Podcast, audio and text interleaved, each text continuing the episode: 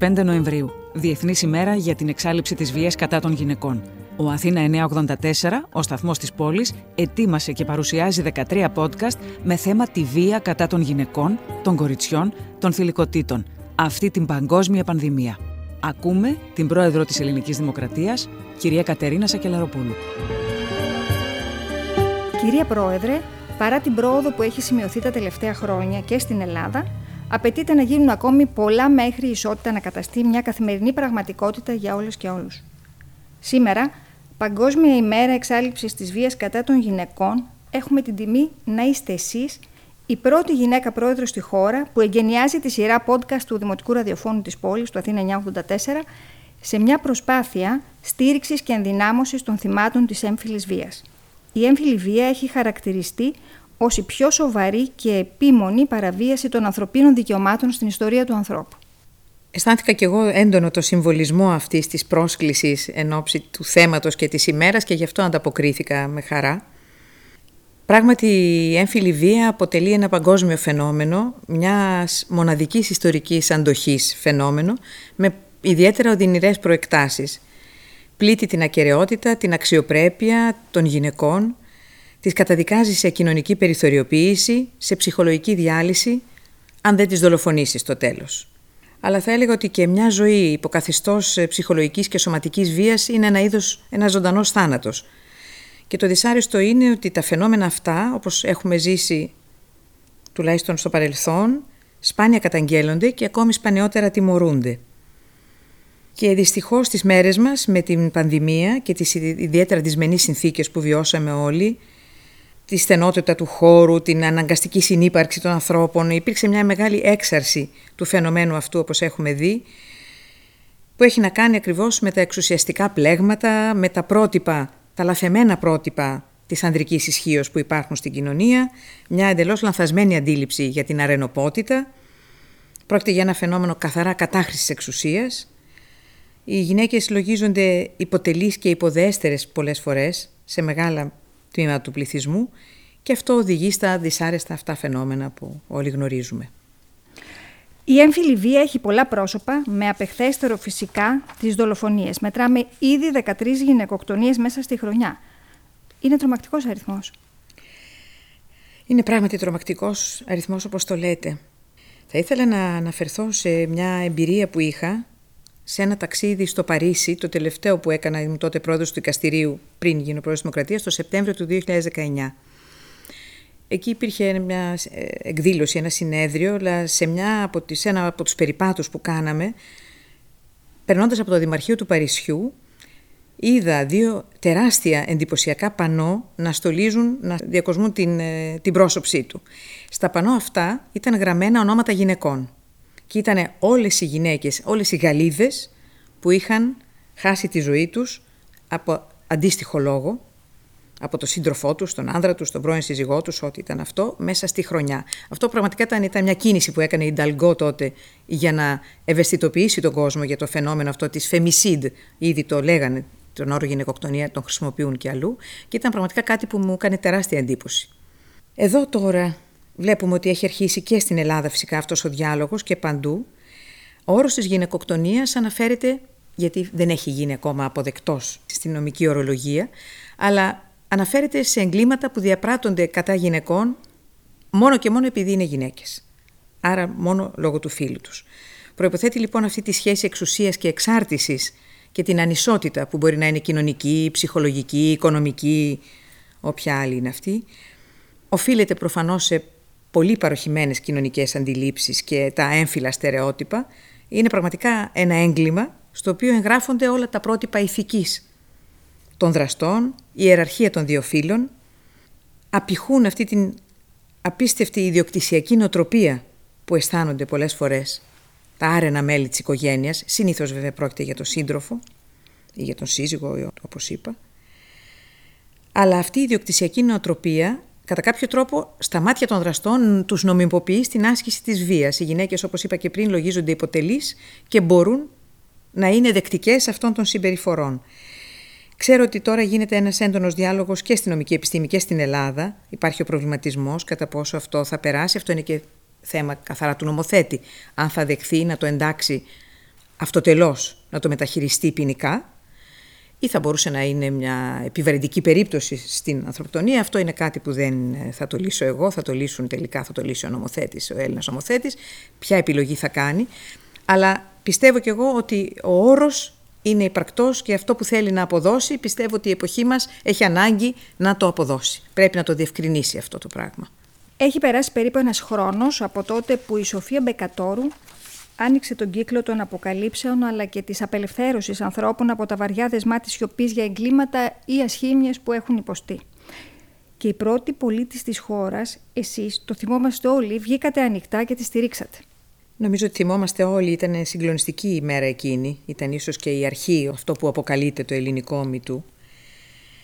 Η μαρτυρία της Σοφίας Μπεκατόρου, η δύναμη και η αξιοπρέπεια που έδειξε, ο εσωτερικός αγώνας που καταλάβαμε όλοι ότι είχε βιώσει όλα αυτά τα χρόνια για να διαχειριστεί αυτό το πράγμα και τελικώς φυσικά η θαραλέα της αποκάλυψη που θα έλεγα ότι σάρωσε κάθε απόπειρα συγκάλυψης, ήταν σαρωτική εντελώς η κυρία Μπεκατόρου εκείνη τη στιγμή και συνέβαλε βέβαια στην ευρύτερη ευαισθητοποίηση όλων απέναντι τη κοινωνία συνολικά, απέναντι σε τέτοιες συμπεριφορές.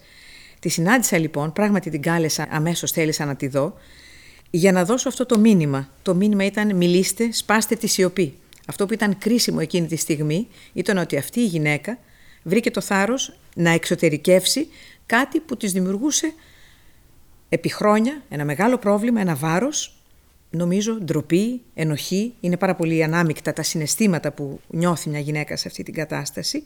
Η ταπείνωση, ένα αίσθημα ενδεχομένως υπετιότητος είναι πάρα πολύ περίπλοκα όπως είπα. Η συνάντηση προφανώς είχε μόνο αυτό το μήνυμα, ήμουν σαφής και τότε, δεν είχε καμία έννοια παρεμβολής, παρέμβασης στην πορεία τη δικαστική των υποθέσεων.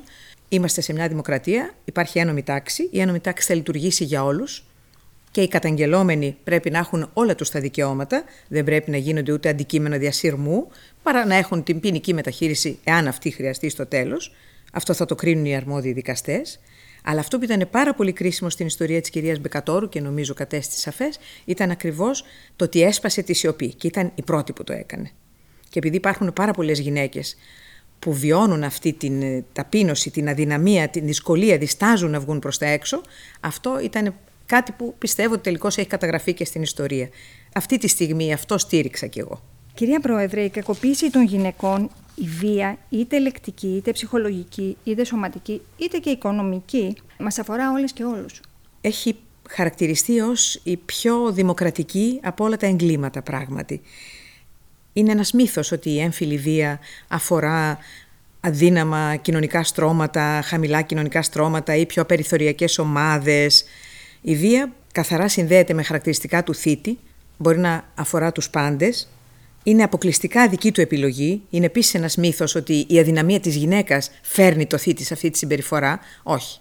Επιλογή του θήτη είναι αυτή η συμπεριφορά και δική του καθαρά επαιτειότητα. Και μετά βεβαίως ζούμε τις διαβαθμίσεις των κακοποιητικών συμπεριφορών που μπορεί να ξεκινήσει από την λεκτική βία και να συνεχιστεί και να φτάσει στην ένταση που αναφέραμε και προηγουμένως. Είναι ένας φαύλος κύκλος αυτές οι κακοποιητικές συμπεριφορές, γιατί συνήθως συνοδεύονται και εν ώψη και των εξαρτήσεων που συντρέχουν ανάμεσα στα δύο μέρη μιας σχέσης. Μπορεί να διστάσουν, να κάνουν πίσω τα θύματα. Ε, Δυστυχώς, από ό,τι αποδεικνύεται στατιστικά και από ό,τι λένε έτσι και οι ειδικοί επιστήμονες, η επανάληψη του φαινομένου είναι κάτι που σπάνια δεν θα δούμε. Όποιος ξεκινήσει μια τέτοια συμπεριφορά, πάρα πολύ σπάνια δεν θα συνεχίσει. Και γι' αυτό οι γυναίκες που έχουν αυτή την εύθραυστη επιβίωση και βιώνουν αυτά τα φαινόμενα, πιστεύω ότι πρέπει να ενθαρρύνονται να μιλήσουν, να σπάσουν τη σιωπή τους και βέβαια από εκεί πέρα να εξωτερικεύσουν το πρόβλημα, να ακούσουν ενδεχομένως έναν ψυχολόγο εκεί που πρέπει να αποτανθούν για να δώσει την κατάλληλη συμβουλή.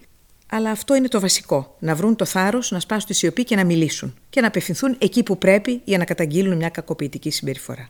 Με αφορμή αυτό που μόλις αναφέραμε, ότι μας αφορά όλες και όλους η έμφυλη βία, θα ήθελα να σας ρωτήσω αν ε, στην δική σας προσωπική και επαγγελματική διαδρομή είχε συμβεί το φίλο σας να αποτελέσει αιτία υποτίμησης, ψόγου, υποβιβασμού, ακόμη και σεξισμού; Σας συνέβη; Εγώ είχα ίσως την τύχη να μην έχω ζήσει παρόμοιες συμπεριφορές, αλλά και εν ώψη και της ε, πορείας μου της επαγγελματικής, εν πάση περιπτώσει, δεν το συζητώ για την προσωπική ζωή, που δεν υπήρχε καμία σχέση. αλλά δύσκολα θα μπορούσα να πω ότι έχω υποστεί διακρίσεις και στην επαγγελματική μου διαδρομή. Αυτό που έζησα όμως, γιατί έζησα σε αυτόν τον χώρο και είχα πολλές γυναίκες συναδέλφους όλα αυτά τα 40 σχεδόν χρόνια που ήμουνα και στο δικαστήριο, αλλά και τον ευρύτερο επαγγελματικό χώρο, δεν είναι μόνο το Συμβούλιο Επικρατείας. Φυσικά και γίνονται διακρίσεις.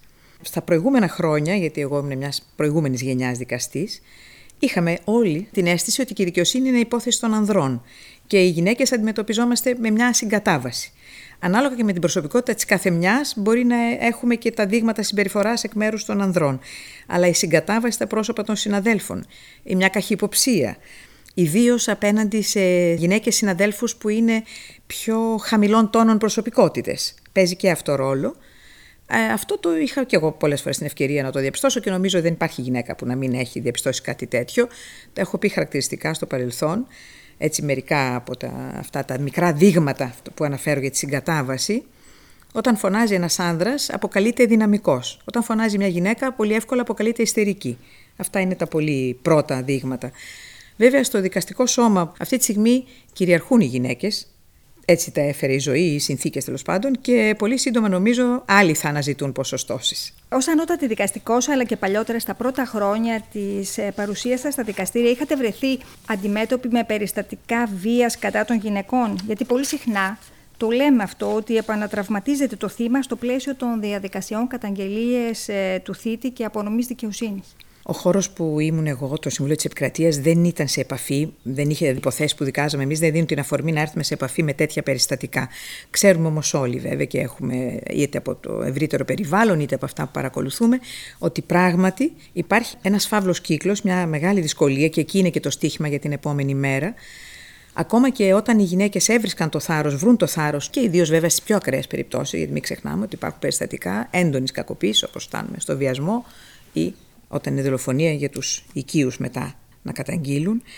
Η καταγγελία λοιπόν στα αρμόδια όργανα πολλές φορές παραμερίζεται, αγνοείται, λιδωρείται ή θεωρείται κάτι έτσι σύνηθες και ότι θα πρέπει να το αφήσουν. Εάν φτάσει και πάρει την πορεία και φτάσει στο δικαστήριο, ίσως είναι και η διάρθρωση του ποινικού συστήματος και είναι πολλά αυτά που πρέπει να γίνουν, παρόλο που έχουν γίνει βήματα τελευταία. Βλέπει κανείς την απαξίωση, την προσπάθεια υπονόμευσης έτσι και απαξίωσης κυρίως του θύματος και την ε, προσπάθεια να εμφανίσουν τα περιστατικά με άλλο τρόπο.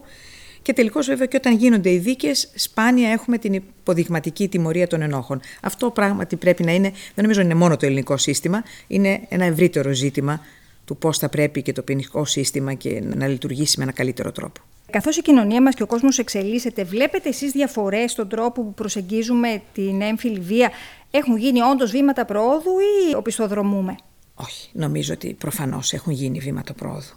Τα τελευταία χρόνια είναι εμφανές αυτό. Και στη χώρα μας, υπό την πίεση και των οργανώσεων των γυναικών και των διεθνών οργάνων και αρχών κλπ. Υπάρχει και νόμος για την ενδοοικογενειακή βία, αν θυμάμαι καλά είναι το 2006. Η Ελλάδα έχει προσχωρήσει και στη σύμβαση της Κωνσταντινούπολης, από την οποία περιέργως η Τουρκία ίδια, όχι περιέργως βέβαια, απλώς είναι οξύμορο, γιατί η σύμβαση λέγεται της Κωνσταντινούπολης αποκαλείται, μόνο που η Τουρκία αποχώρησε, γιατί έχει τα δικά της θέματα, που αφορούν, θέλω να πω, την ε, καταπολέμηση της βίας κατά των γυναικών. Έχουν λοιπόν περάσει αυτές οι ρυθμίσεις, έχουν πολλά να γίνουν, αλλά και μόνο το ότι έχει ακριβώς αναγνωριστεί ότι η ενδοοικογενειακή βία δεν είναι ιδιωτική υπόθεση, αλλά είναι κοινωνική παθογένεια και σαν τέτοια πρέπει να αντιμετωπίζεται. Επομένως, αυτά τα βήματα έχουν γίνει. Και πιστεύω, όπως είπα λίγο πριν, ότι σε όλα τα επίπεδα, δηλαδή και στο επίπεδο του να έχει τη δυνατότητα και να ξέρει ότι είναι ασφαλής η γυναίκα που έχει υποστεί την οποιαδήποτε κακοποιητική συμπεριφορά να την καταγγείλει, η υποδοχή της από τα αρμόδια όργανα σε πρώτη φάση και στη συνέχεια να ακολουθούν νόμιμες διαδικασίες για να έχει την προστασία που χρειάζεται, νομίζω ότι είναι αυτά τα βήματα που πρέπει να γίνουν. Πέρα όμως από αυτά που είναι η νομική μεταχείριση αν θέλετε, αυτό που με απασχολεί γιατί προβληματίζομαι κάθε φορά για τις γυναικοκτονίες, την έξαρση που είχαμε τα τελευταία χρόνια, νέες κοπέλες που είδαμε να, να έχουν αυτή την τραγική τύχη, Νομίζω ότι είναι κάτι που ξεκινάει από το σπίτι. Φυσικά και το σχολείο. Όπως όλα τα μεγάλα θέματα. Αυτά τα αγόρια, αυτοί οι άνδρες, που δεν είναι όλοι άρρωστοι, αλλά κάπου τι μηνύματα έχουν πάρει για το ποιες δυνατότητες έχουν να ξεφεύγουν από τα όρια. Είτε λεκτικά είναι αυτά, είτε ακόμα χειρότερα σωματικής βίας. Αυτά όλα πρέπει από το σπίτι τους να ξεκινήσουν. Όλοι έχουμε ευθύνη λοιπόν στο περιβάλλον μας το πώς μεγαλώνουμε τα αγόρια να ασκούν και τα κορίτσια αντίστοιχα να φέρονται στη σχέση τους. Γιατί η μία πλευρά μπορεί να μεγαλώνει με την ανοχή την ασκή βία και η άλλη πλευρά με την ενοχή να δέχεται τη βία. Τα οποία είναι και τα δυο ζητήματα που πρέπει οπωσδήποτε να διορθωθούν το συντομότερο δυνατό. Νομίζω λοιπόν ότι και αυτό είναι πάρα πολύ σημαντικό, αυτό που αφορά το οικογενειακό περιβάλλον. Κυρία Πρόεδρε, ποιο μήνυμα θα στέλνατε στην κοινωνία; Θα ήθελα να πω ότι καμιά μορφή βίας δεν είναι ανεκτή και δεν πρέπει να γίνεται ανεκτή, αλλά η έμφυλη βία στην οποία αναφερόμαστε σήμερα, μιας και είναι η μέρα αυτή, είναι εντελώς αποδοκιμαστέα και θα πρέπει όλοι να καταλάβουμε ποιες συμπεριφορές είναι αυτές που συνδέονται με μια σχέση και είναι ανεκτές, ποιες μπορούν να είναι περιεχόμενο της σχέσης και ποιες πρέπει να αποδοκιμάζονται. Αυτό πρέπει να γίνει συνείδηση σε όλους. Να αισθάνονται όλοι ισότιμοι, ελεύθεροι άνθρωποι, να διεκδικούν το καλύτερο και να μην ανέχονται καμία κακοποιητική συμπεριφορά. Και βεβαίως να μην την ασκούν αυτοί που ενδεχομένως θα την ασκήσουν. Αυτό θα ήταν έτσι μια ευχή για όλους τους ανθρώπους, γιατί η βία δεν ασκείται μόνο από τους άνδρες, αλλά η αλήθεια είναι ότι έτσι όπω την έχουμε βιώσει στην κοινωνία ως σήμερα, περισσότερο οι γυναίκες είναι θύματα της έμφυλης βίας και γι' αυτό πιο πολύ ευχή μου είναι για τα νέα κορίτσια να είναι πάντα, να ονειρεύονται, να είναι αξιοπρεπεί και να μην ανέχονται ποτέ κακοποιητικές συμπεριφορές. Όταν σταματήσουν οι γυναίκες να τις ανέχονται, κάπου θα δυσκολευτούν και οι άνδρες να τις ασκήσουν. Σας ευχαριστούμε πάρα πολύ. Εγώ ευχαριστώ.